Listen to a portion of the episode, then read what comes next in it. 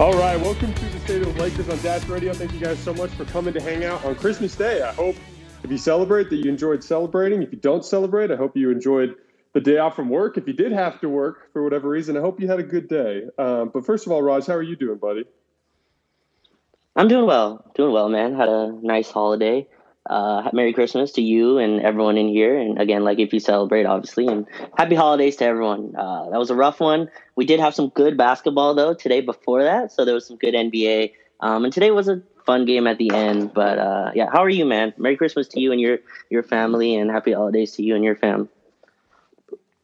Good basketball earlier in the day. Or I should say, a fun end to the game. That's an interesting way to characterize it, because from my perspective, it was like we were already deeply irritated by a deeply irritating basketball game, and then the basketball gods were like, "Why don't we top it off by making it seem like there's an opportunity to win before it blows up in your face?" I think we have to start with Russ, and I'm gonna. Raj, bear with me here for a second because I'm going to get something off my chest, something that I've been complaining about a lot this season, coming into the season, and my biggest fear with Russell Westbrook. I knew this was coming.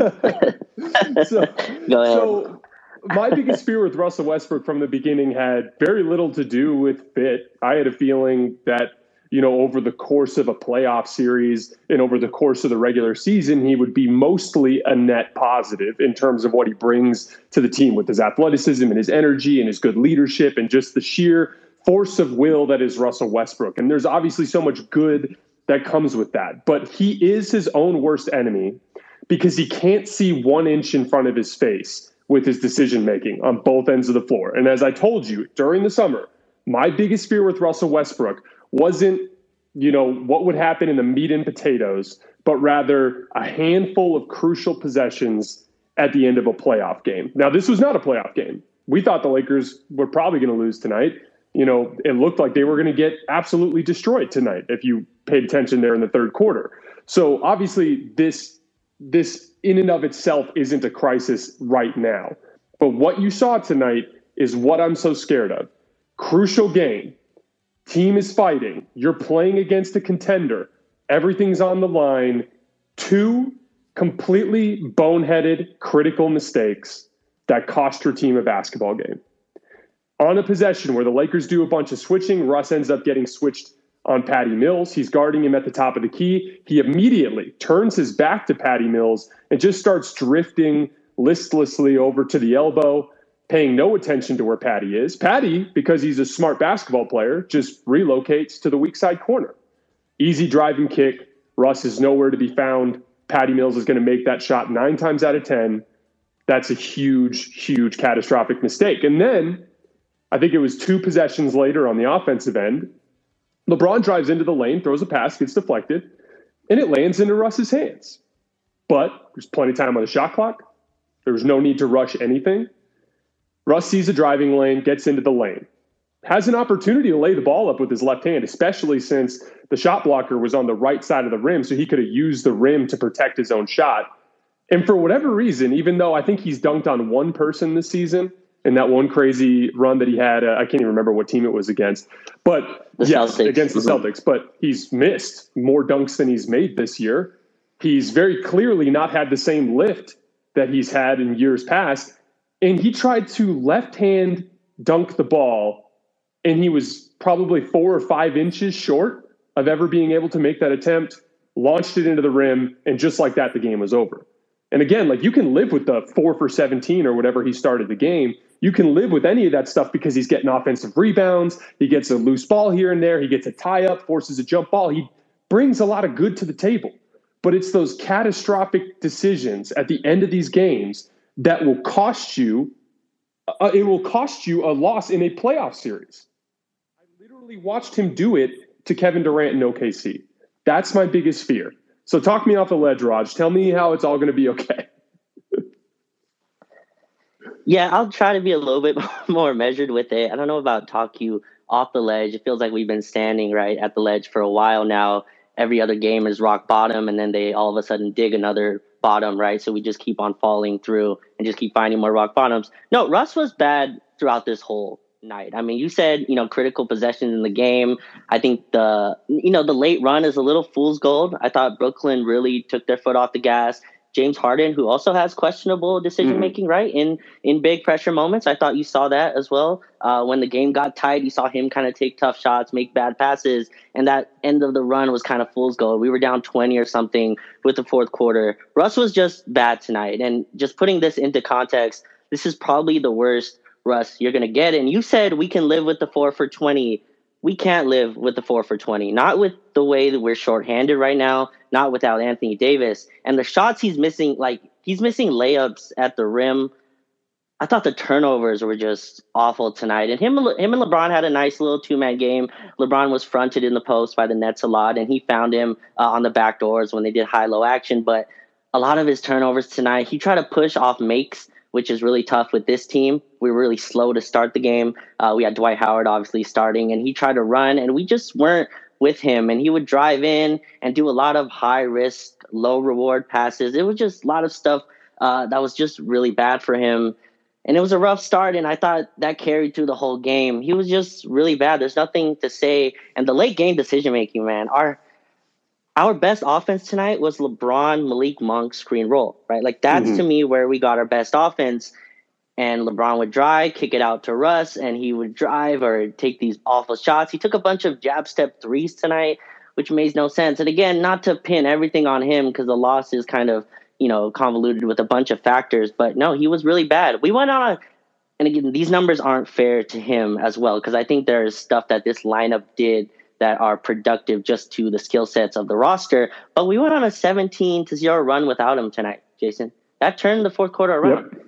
And people are asking, I saw our friend Dom say, how the hell could you put Russ back in?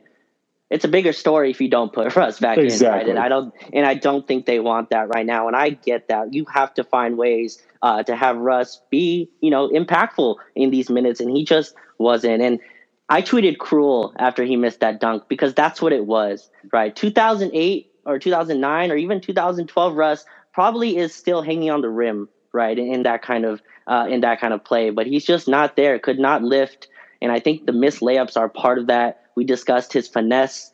I think he's lost a finesse part of his game, which is just so fascinating to me. I know you say he's never really had it, but I disagree just in terms of I've seen the way he finished in the past. But he was bad tonight, man. There's no sugarcoating it. He was awful. He was, I think, a minus 26 in a game we lost by like 4 or 5. Like that just, and plus minus isn't always the tell all. Tonight it sure as hell was. Yeah, it matched the eye test, man. And again, if you don't put Russ back in this game, you probably have a better shot at winning. But that's not how a team works, right? That's not how construction, locker room chemistry, politics, whatever you want to call it.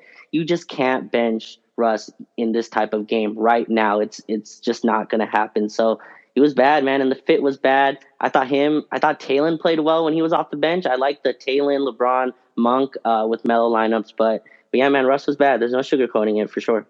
Yeah, you said yourself, you're like, we can't live with the 4 for 20 games. And I agree with you in the sense that if Russ is going to have like just absolutely disastrous offensive games, that it's going to have a massive negative impact on the team. That goes without saying. The problem is Russ is just as likely to make those types of mistakes when he's having a great game.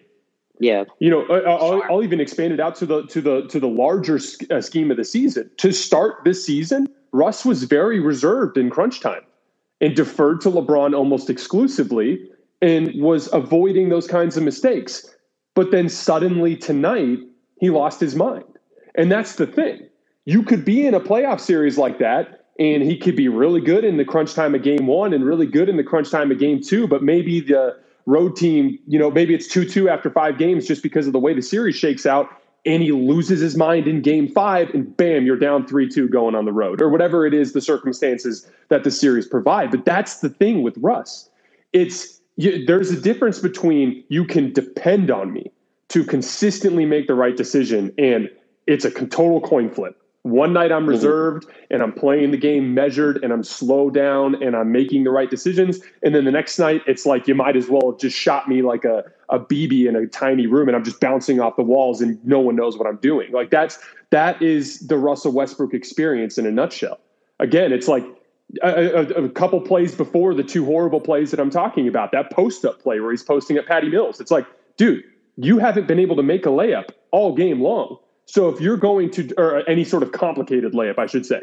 So if you're going to post up Patty Mills, you need to be thinking, I am above the rim by myself, or I'm kicking it out. Any sort of below the rim finesse type of hook, anything like that. It's like, man, you just don't have it tonight.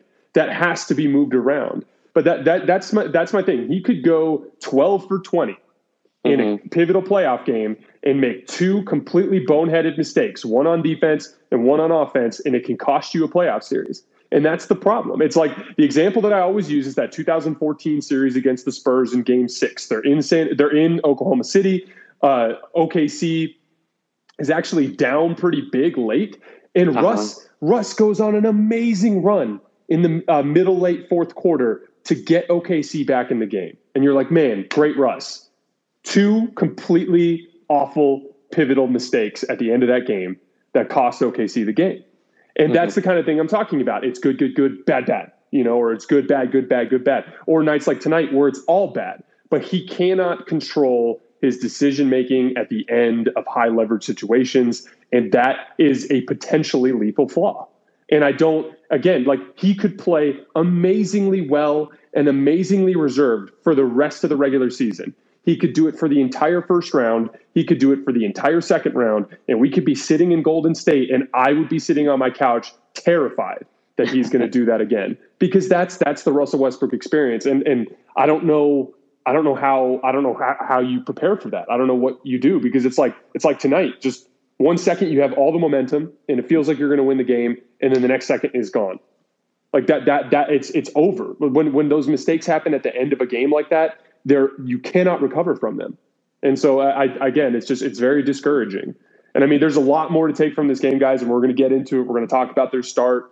We're going to talk about Stanley Johnson. We're going to talk about all this stuff. But I think the story of this game at the beginning here is Russell Westbrook. This is part of the Russell Westbrook experience. He can almost single-handedly derail a game, and that's problematic. Yeah, the experience is a roller coaster, right? And you talked about that playoff game where he brought us back, and he does this a lot in every game, right? It seems like every game that he starts, he really walks into it, right? He tries to feel it out, and he makes his impact later on, and, sometimes that's fine. He'll have a huge third quarter, but you don't get the good without the bad with him, and this season, to give him a little bit of credit, he has kind of pushed the pace. He has kind of tried to keep our energy up when the body language has been bad. So I don't want to make this, he's been awful this season. But you're right, in crunch time situations, it is a question. It's why, a lot of late game situations, he has, questionable plays, questionable shot selection. Even in the Dallas game, right, that 3 went in. But, Jason, that's probably an awful shot, right, to be honest. We're, down 3, and he hits 3 to tie, but that's probably a bad shot. This isn't the first time it's happened either, right? I believe against the Bulls, we were on our way to a comeback, and he, drove and tried to make, a left-hand layup. I forgot who was at the rim. I think it was Vucevic or someone, and he just missed that right at the basket.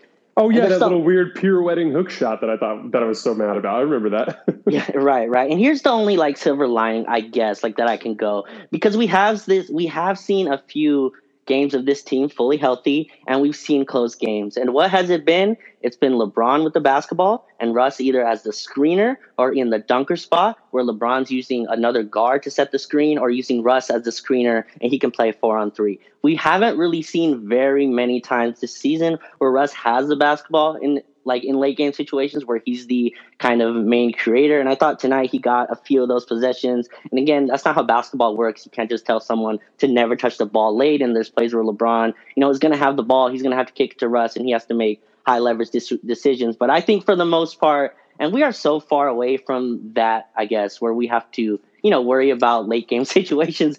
I watched the Phoenix and Golden State game today, and my goodness, we are so far away from executing or competing or even being at that level of basketball that those teams are playing at. We're on a ladder trying to climb up there, and there's still time to, get up those steps. There's process that we can do. And again, that I feel like there's stuff that doesn't help Russ out either. I think the starting lineup is a big part of it. We can get into that next as well, and all the lineup stuff and all the shifting that we're doing. But yeah, man, Russ was bad, and this was another tough one. Just bad decision making late, and hopefully he's not in those positions when AD's healthy, when LeBron is there. controlling the decisions in the playoffs. I just don't think he'll be put in those situations for the most part. But tonight's just a really bad rest game. And we talked about over the summer, these are going to happen. He's going to have 4 for 20 games. It's going to be loud. And it was loud tonight. And his mistakes are very much like, what were you thinking there? You know, or like, what's the reward there of getting that pass through? Like a lot of times it's like a screen roll and he throws that pocket pass with like zero finesse. It's just hard. It's down. There's no, like, if it gets through, it's by luck. You know what I mean? So a lot of plays like that happen. But yeah, Russ was just bad, man. And it was tough to watch. And don't want to blame everything on him because that's not fair. Because there's lineup stuff that we can kind of go into next. But it was bad, man. And there's no sugarcoating that tonight. That's why I used the expression he can't see 1 inch in front of his face. You know, mm-hmm. like a good game manager always sees the big picture. That's what LeBron is so good at. He sees the big picture of the possession, right? Like he sees, okay, if I beat this man at the point of attack, this rotation is probably coming to take away the pocket pass or the weak side corner or whatever. He's always seeing several steps ahead. But at the same time, he also sees behind. He's like, okay, is this guy in a rhythm? No. Is this mm-hmm. guy in a rhythm? Yes. Like, have we gotten a shot for so-and-so in a while? You know, what's the flow of this game? Is this game flowing in a way where they need me to be more aggressive offensively? Or is this a great time to try to get other guys involved? Like LeBron always sees the bigger picture, and he also sees the bigger picture of the regular season. That's why he can be such a good leader in these types of environments with a team that has championship aspirations. But with Russ, there's none of that. There's nothing outside of what's 1 inch in front of his face. Think about that last possession where he missed the dunk. It's a ricochet pass from LeBron that lands in his hands, okay? A couple possessions earlier, Stanley Johnson catches the ball on the wing, wide open in transition, but he sees the bigger picture of the possession and goes, I could shoot this, but actually a better option is to go to LeBron here. Swings it to LeBron, LeBron bully balls his way to the basket and gets a layup. That's the thing. In that moment, Russ saw a lane, and you know what he thought? It'd be cool if I dunked this here. Like if I dunk this one, man, I'll be all over House of Highlights. And he saw that in that, like that tiny little fraction of time, he made a calculated decision that it was worth it to go for the highlight. Whereas if he was seeing anything outside of that tiny little fraction of moment, he might've thought, actually this ball, we happen to gain control of a loose ball. This is a great time to get the ball back to LeBron so we can make a real basketball decision. Or if you see a lane, okay, I see a lane here. I'm going to get into his body and try to either get a foul or a layup, you know, not here's a low percentage play that even if I'm, you know, all season long, I've been missing, I'm just going to go for it. You know what I mean? Like that kind of decision-making that's what I mean when I say he can't see more than 1 inch in front of his face. Now, moving on to the start of the game, because I thought this was really interesting because you and I, we had planned on talking to start this game about their lackluster effort and body language with the starters. And I think there's two elements to it. One is that basketball character thing that we keep talking about all season, having to do with guys just not being willing to do the dirty work. But a big part of it is just the foundational structure of the lineup.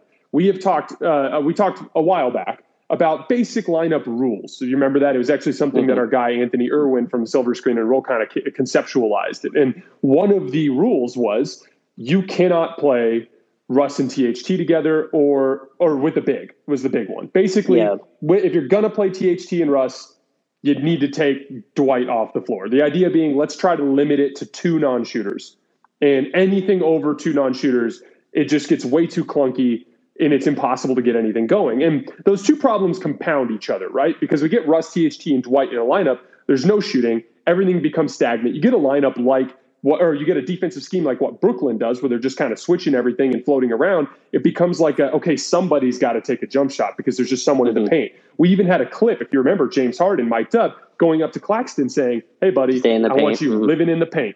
You don't pay attention to anybody, live in the paint. That's a side effect of that lineup. But those two things feed off each other, right? Lineup structure and basketball character. If you are a lazy team, then it's going to be exacerbated by lineup shortcomings that are going to make you even lazier. You know, it all like feeds off of each other. And it's like it just waterfalls into this. Now we're getting rolled with LeBron James and Russell Westbrook on the floor, which should never happen, right? And so that kind of is what frustrated me about that, is I'd like for them to play harder, but I'm not sure that they will until you start putting functional lineups together. Yeah, I mean, that's fair. I just don't think like that should be the reason that they play hard. Like, they were so disengaged to start this game, and it reminded me a lot of the Spurs game, actually, because the Nets just came down simple James Harden pick and roll, right? There was nothing fast. There was nothing complicated. You knew this was coming to start the game. Like, there's no way you didn't know the Nets were going high ball screen, screen and roll every time. And it was literally just no one tags the roll man. It was a layup or wide open corner three. And again, I need to go back and watch the tape and see if that's LeBron just deciding not to tag, if that's THT not knowing where to go. Those are stuff that I feel like they need to clean up, no matter what the lineup is. And that's identity. That's, you know, your basketball culture.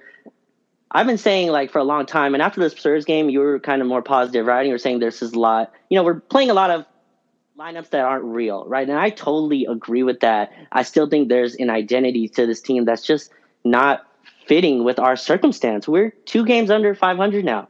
Like, there's no reason to come out tonight super disengaged, awful defense to start it, right? And it was stuff that just easy to fix.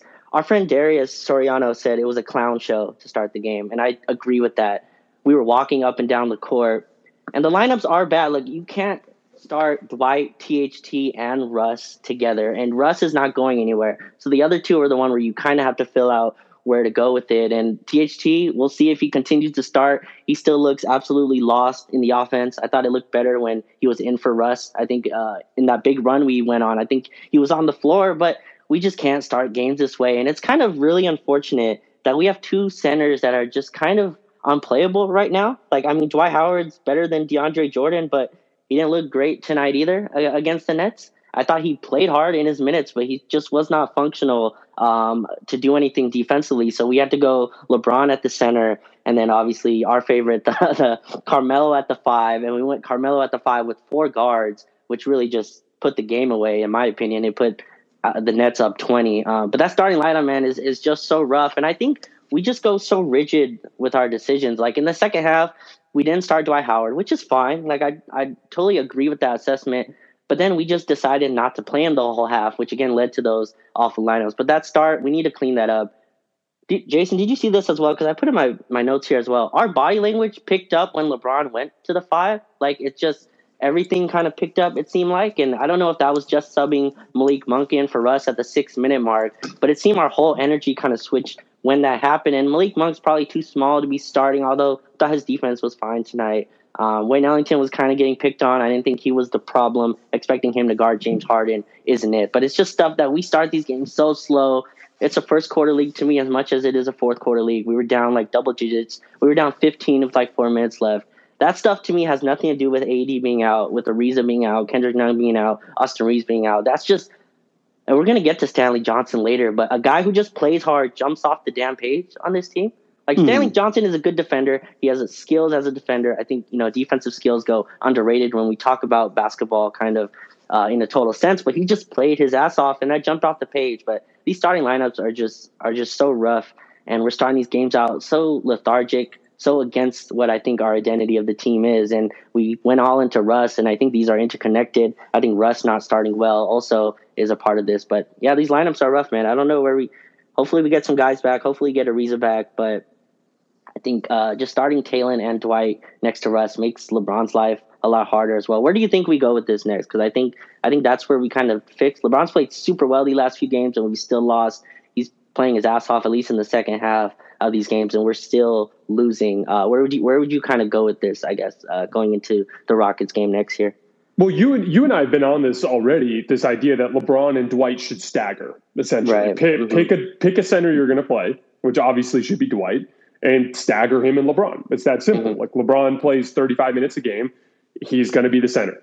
And then when let Dwight check in for that 13, you know, 2 6-minute shifts, 2 7-minute shifts, whatever, and let him play his butt off while he's out there, and he'll be effective. It made absolutely no sense to go to that lineup with Carmelo Anthony and the 4 guards. That's just nonsensical. Like, as I always say, there are jobs that need to be done on the basketball court, and those jobs won't be completed unless you have guys that can fill those roles. Like, yes, LeBron, you want to know why LeBron works at center? Because he could do stuff that centers do. It's not any more complicated than that. But this brings me back to the frustrating part of the of like roster construction, right? Because, you know, we just watched the Warriors play, and the Warriors were down, you know, the Warriors were down five of their best wings, right? Like, they're down Andrew Wiggins, they're down Jordan Poole, they're down Klay Thompson, they're down Andre Iguodala, they were down Damian Lee, but it's like they still have all of these guys that can guard up and down several positions. Gary Payton Jr. and Draymond Green, obviously, in the starters, but then beyond that, it's like, yeah, Jonathan Kuminga, Juan Toscano-Anderson, and Otto Porter. They had like five additional wings they could play, because foundationally, the Warriors organization understands that in the future of basketball, it's a lot of switching and a lot of running up and down at higher pace. So like having size and athleticism and guys that can guard multiple positions is directly what relates to your ability to succeed on the basketball court, which is something that I preached all year last year in the playoffs in respect to the LA Clippers, who lost their best player and came within two wins of an NBA Finals appearance because they thoroughly embraced that concept.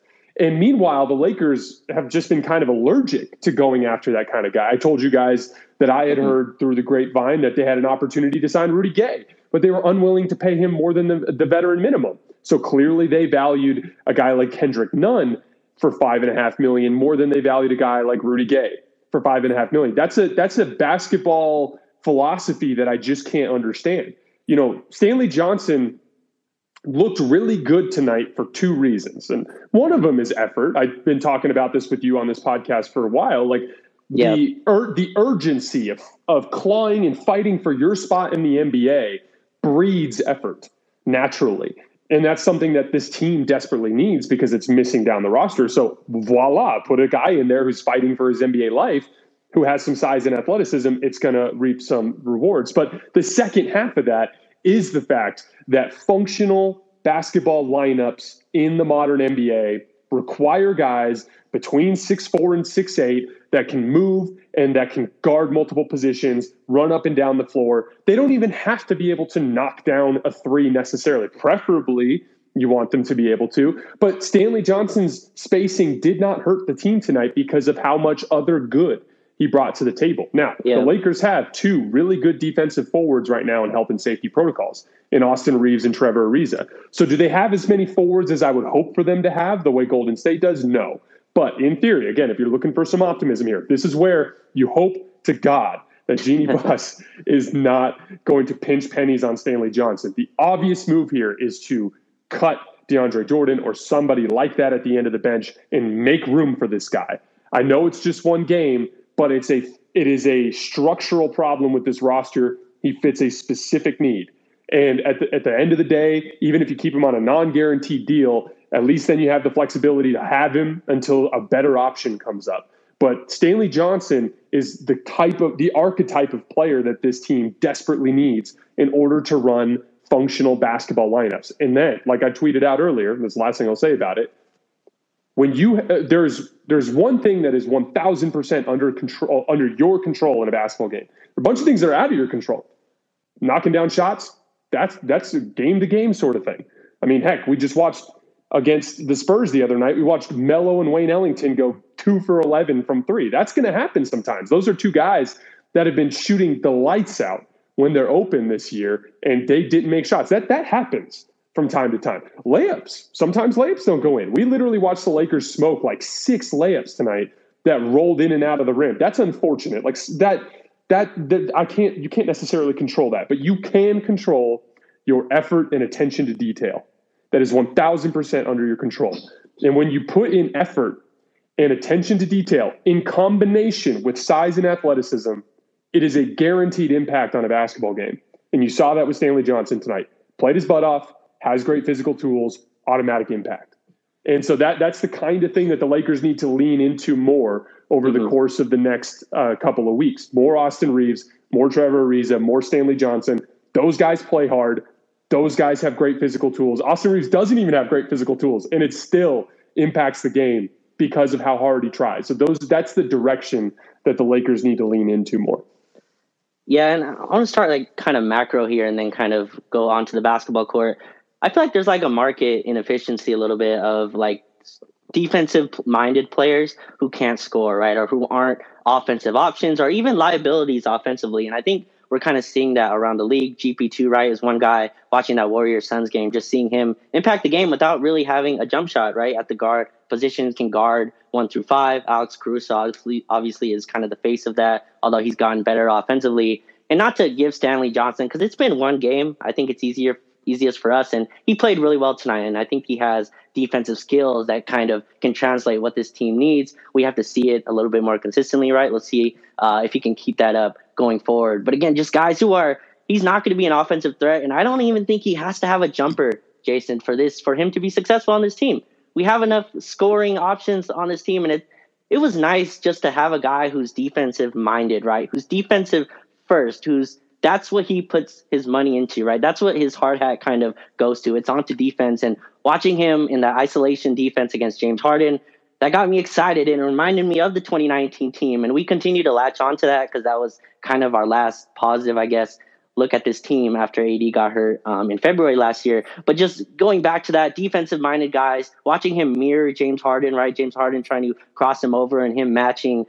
You call it mirroring when you're guarding a guy defensively. Just watching him do that, fight on the rebound, fight on the boards, man. And I thought he looked good. And you're right, 6'8", physical wing. We were hoping Chauncey Brown could kind of be that, but I don't think his body is ready or he's not NBA ready. Stanley Johnson's been around the league enough where he's kind of carved his niche as a defensive player now. The offensive limitations are why he's on the team. But I think he is a good defensive player. I think he can fit right in. And again, it's not like Stanley Johnson, this great player. It's just on this team, it stands the hell out. When you have all these small guards that we're playing, we'll talk about Darren Collison next, who he's actually listed at 6 foot. Isaiah Thomas is at 5'9". So it's not like you're getting so much more of a height advantage. And he had some rough fouls tonight. But man, Stanley Johnson, I'm hoping he can kind of fit in. And it just works when you have a guy who's defensive-minded. You could throw on James Harden where LeBron didn't have to be that guy. THT with him being young, you don't have to have him being the full guy defensively. I thought it fit. I thought he was a big part. I didn't get to look at his plus-minus tonight. I think it was pretty good. I thought he was a part of all the runs we went on. He just fits the archetype that this team needed. He's on a two-way. I think he's going to stay on the two-way. I think Isaiah Thomas is probably done, who didn't play tonight. But yeah, his archetype just fits. Hard-working player, and if he can stick him, Reeves, and Ariza, and again, that's such a tough thing to throw on a guy who wasn't in the league a couple of weeks ago and an undrafted kid. But that's kind of where we're at right now. We need guys who need to play hard to go along with our young guards. But that's where I think it is. I think there's a market inefficiency. If we can kind of tap into that a little bit and tap into a few defensive-minded players around, you know, going small, because it feels like that's where we're going to go to. We're going to go to LeBron at the 5 a lot. We went to Melo at the 5 with guys who just can't defend. You need a little blend, a better blend of both. And I think Stanley Johnson can fit in that. He was in the league a couple weeks ago, but this team just is begging for an archetype like that. And hopefully he sticks, man. Yep, I 100% agree. I mean, you know, the coaching staff is under a tough predicament here. Mm-hmm. You know, it's really easy for us from our couch to say that we have better solutions. And I like to think that we're right about some of this stuff, but at the end of the day, like they were tossed like basically the residue of a basketball roster and then forced to add a bunch of guys off the street into it and then try to win basketball games. But now again, a lot of other teams around the league are dealing with it similarly, but functionally they have to come up with a better strategy than what they've been coming up with. So like we said, stagger LeBron and Dwight. There's been a lot of slander directed towards Dwight as of late. The dude was in COVID protocols and then came, you know, just straight off the street to try to play against San Antonio.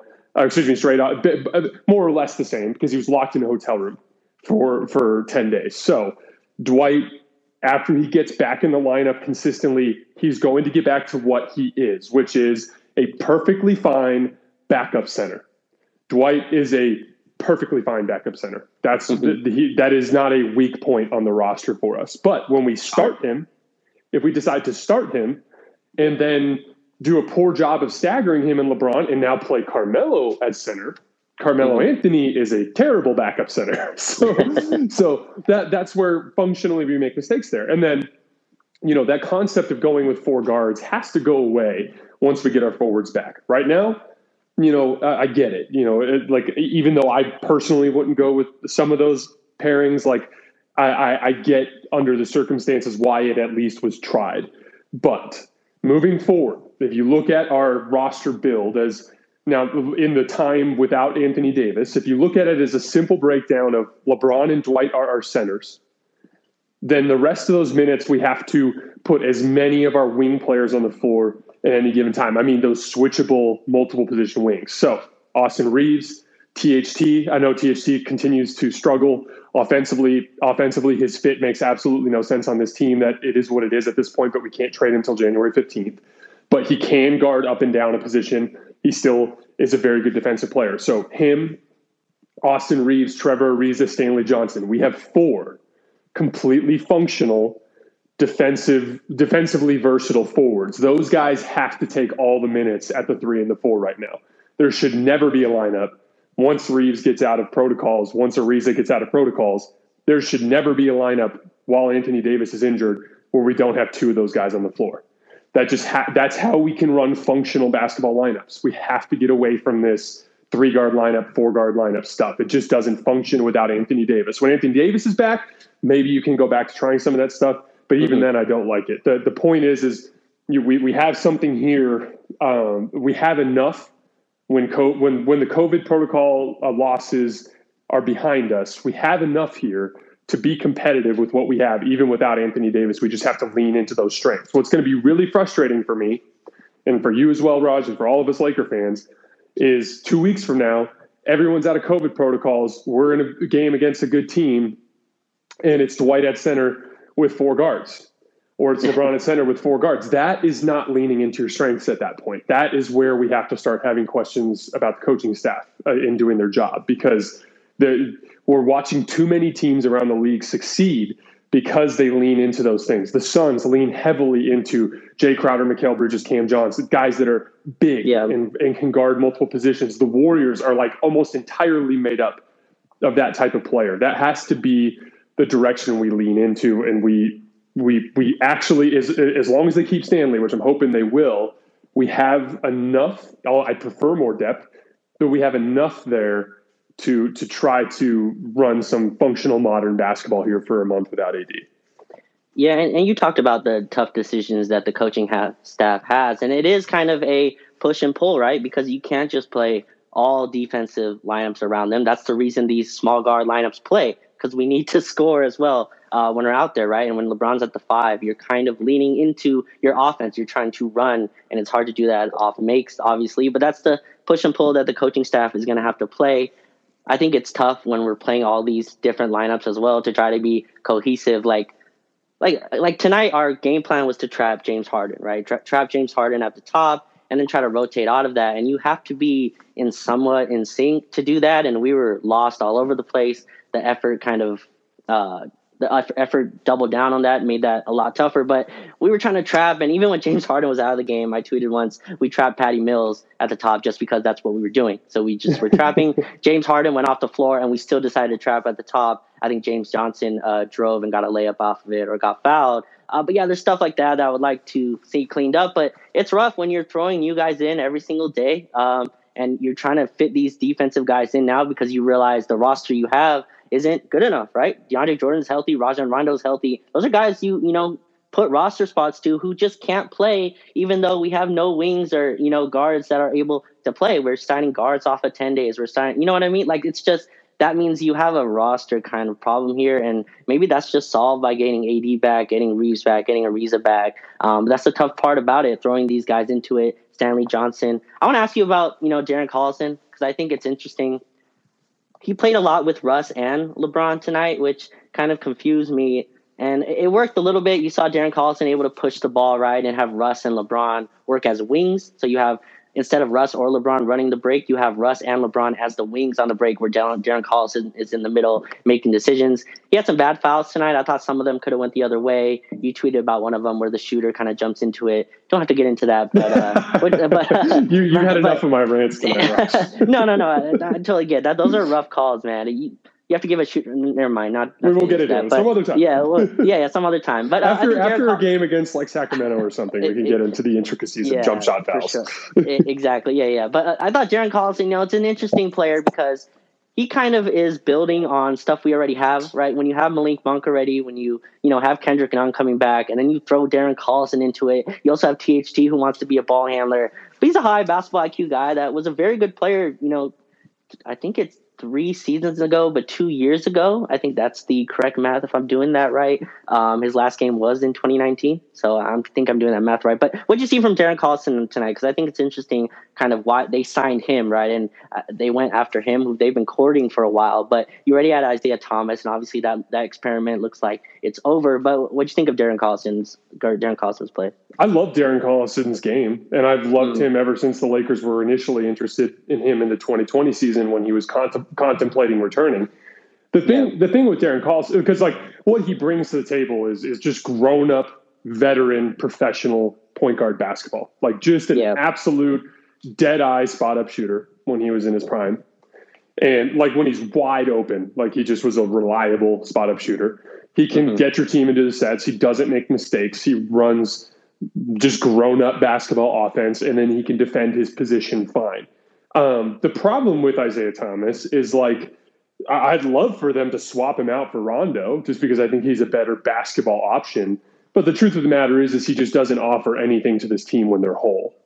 The only way you could talk me into that potentially making a lot of sense is if they, we had, that Shams clip when, shortly after the Anthony Davis injury, when there was some stupid rumors going around that LeBron was eyeing going to Cleveland or some stupid crap like that, which I originally immediately was like, well, that's not happening because we all just know LeBron's kids are all going to Cedar Canyon, and LeBron just loves it in LA. That was never ever going to happen. He's way too happy where he is. I'd be shocked if he ever went to play for anybody else. But that said, in that report from Shams, he comes out and says they're extremely active in the trade market, and he explicitly brought up Jeremy Grant, which is somebody that you and I have talked about a million times this year. If you think that you're if Rob Pelinka's in his office going, we are for sure going to trade Kendrick Nunn and THT for Jeremy Grant, and you're dropping 2 guards and bringing back a forward, then yeah, Darren Collison fits into that picture at that point, at least as a good backup guard depth option. It's just hard to imagine the Jeannie Buss shedding a guaranteed contract like Rajon Rondo in his role to pay for a guy like Darren Collison to stick around the rest of the season. But I love his fit. He's also a guy too, Stanley Johnson, because he's young and so athletic, he can come off the street and have success in a role like what he had tonight. Darren Collison was obviously going to look a little rough around the edges. Oh, he's a small guard who hasn't played NBA basketball in almost 3 years. So that obviously was going to be a thing with him. My thing is like, it only makes sense to bring him back if you know you're going to trade a bunch of guards for another forward and you think of him as depth. I'm with you at that point. But Jeannie's going to have some tough decisions to make here because I think you have to keep Stanley. And you just can't do – I think they have one roster spot left, but my guess is – they're like, Jeannie's gonna have to make some tough decisions here about what she wants to spend. Like, how much does she feel like spending to try to keep this train on the tracks? But I love Darren Collison's game. Like I said, it's just the only way it's gonna work out for him in LA is if he stays here for more than 10 days. Because as a small guard who hasn't played NBA basketball in a while, he's just not gonna just pick it up like he's riding a bike. You know what I mean? Yeah, he's Kendrick Nunn insurance. Like that's kind of what I see him as, and he gives another guy. And just to go on your point about Jeannie and keeping, and I don't want to get into all that, but just how the rotations are kind of going, right? DeAndre Jordan, we had no centers available. Dwight Howard couldn't play in the second half. DeAndre Jordan couldn't get off the bench. Like to me, that's kind of, if you can read through the lines there, I'm kind of seeing where this is going. But Darren Collison again gives us a guy with a mid-range kind of game, right? He can come off screens and pull up, and to me, that's something we're missing. And they're obviously looking for some guard scoring, right? You don't go out and get Isaiah Thomas. And the issue with Isaiah Thomas is if he's not scoring, because he's a shoot first, second, and third guy, right? And You know, that's what he should be. He's a 5'9 guard in the league. You have to make your impact offensively. That's just what it is. He comes off any kind of screen, he's going to shoot. He's not trying to play make. You know, he's not really trying to drive and kick and all that. He's, I'm getting to my spot and pulling up, or I'm pulling up from three. Darren Collison's a little bit more of a, you talked about it, floor general point guard, right? He's more of a, like, he can create, and that's why I'd kind of like to see him in the second unit. I think him and Malik Monk is a kind of fun mix if you can have enough defense around him. Him and THT, I think, is interesting. Again, I wanted Darren Collison when the Lakers were courting him in 2019. I think people forget he was about to get a big contract that summer. He's just a solid guard. You said grown-up basketball. I think that fits so well. He reminds me of like Wayne Ellington. It's not the same archetype. Ellington's a straight shooter, but they're both grown-up basketball players, right? They're not high risk. They're very low risk, low reward kind of players, right? They just play the right way. Darren Collison, he's lost a step. That's expected for me. And I want to give him some time as well, because they're obviously searching for guard depth here. You don't go out and get those two guys. But yeah, I think it's interesting. I think he's going to play, and I think he can fit. Grown-up basketball player. He's 34 now. But I mean, Carmelo's 37, you know, so it's not like he's the oldest in the bunch. But I like his game too. It's a grown-up adult game. It's nice to have a controlled ball handler, right? Russ, for all the good he brings, he's very still a chaotic ball handler. He's a chaotic player. It's nice to have a guy. You just give a Darren Collison little ball screen at the top, make the simple read, the simple bounce pass, or the simple skip pass to the corner, or you know, skips like simple plays, or the simple pull-up jumper in the mid-range if it's open. Just stuff that he can read. High basketball IQ player, and I think it'll be fine for a guy until, you know, Kendrick Nunn can go come back whenever he does.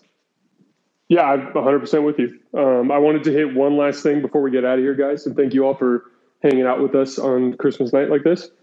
As is usually the case, I want to end on just a little positive note. And my one, you know, saving grace here, the thing I'm clinging to is the fact that LeBron continues to look like he's very firmly in the conversation for the best players in the world. He continues to look absolutely incredible. That three, right, I think it was immediately after the Patty Mills three that put them up 5.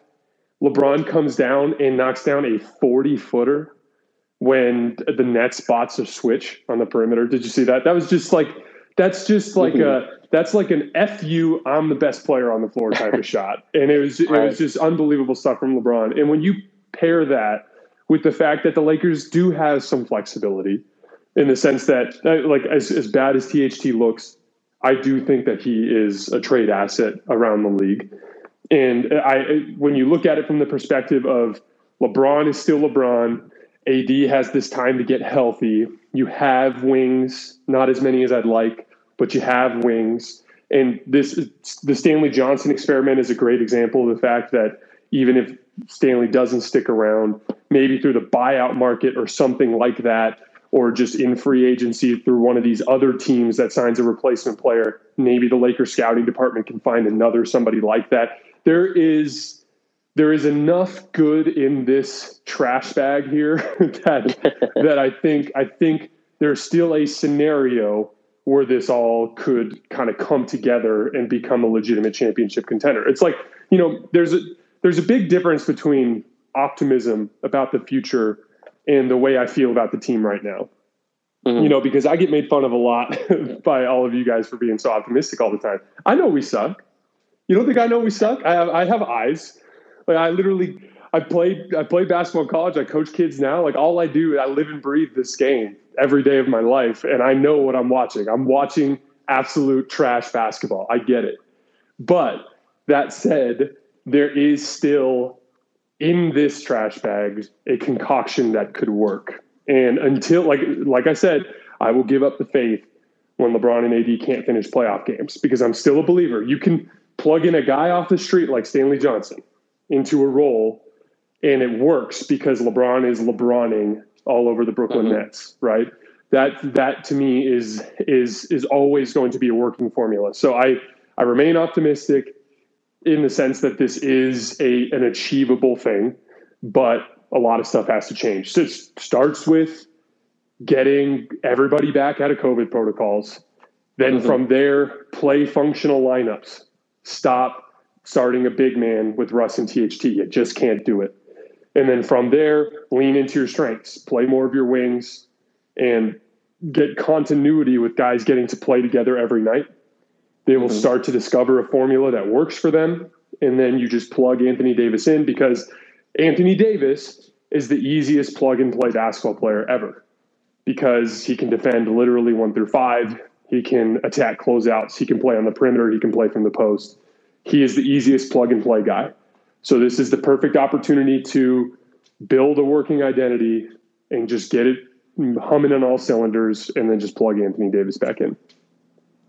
Yeah, so I'm going to kind of bring this to the previous game I was watching. So the Warriors-Suns game, right? And again, I said we're playing nowhere near close to this kind of basketball, that kind of top-tier basketball. But I tweeted out, I would like to see LeBron and AD healthy get a chance at those two teams, right? And people are like, are you crazy? Have you watched the team this year? But, you know, playoff basketball is different. It is very matchup hunting. And at the end of that game, you know, Chris Paul and Devin Booker had a tough time getting shots up, right? And we talk about shot creation and how important that is. And playoff basketball does come down to, you know, what your stars can do, what your stars can create when defenses are locked in. And I thought that Suns-Warriors game where it was as close to a playoff game as I've seen this year. Both teams were locked in. And I think that's still where the hope, I guess, is for this team.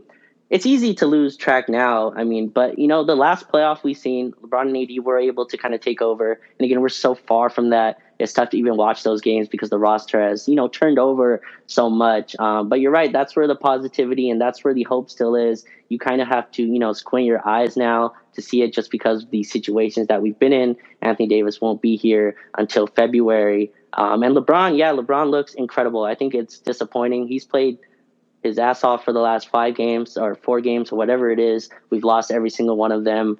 And I thought, you know, that's rough for him to, you know, put effort into that and us losing that way. But yeah, that's where the hope just comes in, man. If LeBron and AD can still be themselves, because that's what playoff basketball comes down to. It comes down to, can your worst player switch on my best player, right? That's basically what playoff basketball is. Can your lowest defender switch on to my best player, and can you survive that? Can you trap out of that? Can you scheme out of that? And when possessions slow down, that's why, you know, teams like the Utah Jazz that win 1,000,000 games in the regular season, and they're a absolute juggernaut. I think they're a serious title contender and all that, but it's why the playoffs is a different story. And if we can just get there somewhat healthy, going into some kind of rhythm, that's the little gleam of hope you can see. But right now, we are nowhere close to that. We haven't built habits that are conductive to getting there. But, you know, there's still a path to being good. Like, I 100% agree with that. We aren't on that train, you know, yet. But there's still time to get on it. So hopefully we can. Hopefully it starts with Houston on Tuesday or Monday? I don't remember. It is anymore. Tuesday, okay, with Houston on Tuesday. Which is great, because the Lakers are going to get a chance to probably get a good day or two of practice in. And yeah, practice that you can keep relatively short and easy on the bodies, but give guys a chance to learn the scheme. Good time to get Stanley Johnson back into the mix. Good time to get all these guys that were locked in their hotel rooms because of COVID, tons and tons of shots up. Let's say Austin Reeves and Kent Bazemore clear protocols in the next day. You can give them lots of time to get their feel for the game back. It's a good time to have that 2-day break. I'm going to leave you guys with a quote from LeBron. He was asked how he tries to stay patient with this roster. And he said, quote, "I'm not a very patient person, but without our head coach, just getting guys back, still missing a few, I just try to stay even keeled. No one is going to feel sorry for us." And it's something that I've appreciated from LeBron this year. He's been, you know, a little bit less dramatic and a little bit more, you know, in the moment of trying to just do the best he can. And the effort that he's put forward in this nasty stretch has been amazing. And all I would say is, you know, the Lakers just have to keep putting one foot in front of the other. It's like that quote from Kent Bazemore, chop wood, carry water. All you can do is work hard with what you got. Guys are going to continue to come back into the lineup. As they come back, they're going to get their legs underneath them and get a rhythm. And then Anthony Davis is on the way as well. And when that happens, if you put in the work now, it'll all come together and it'll all work. Guys, thank you so much for coming to hang out with us on Christmas evening like this. This is going to air on Dash Radio on Monday morning at 7 a.m. Pacific Standard Time. It'll also be in its entirety on our podcast feed here in about 30 minutes. Thank you guys so much for supporting Raj and I in the show. We appreciate it. And hopefully, if we're lucky, the Lakers will start to turn things around against Houston on Tuesday. Merry Christmas, everybody. Happy holidays. Thanks for coming.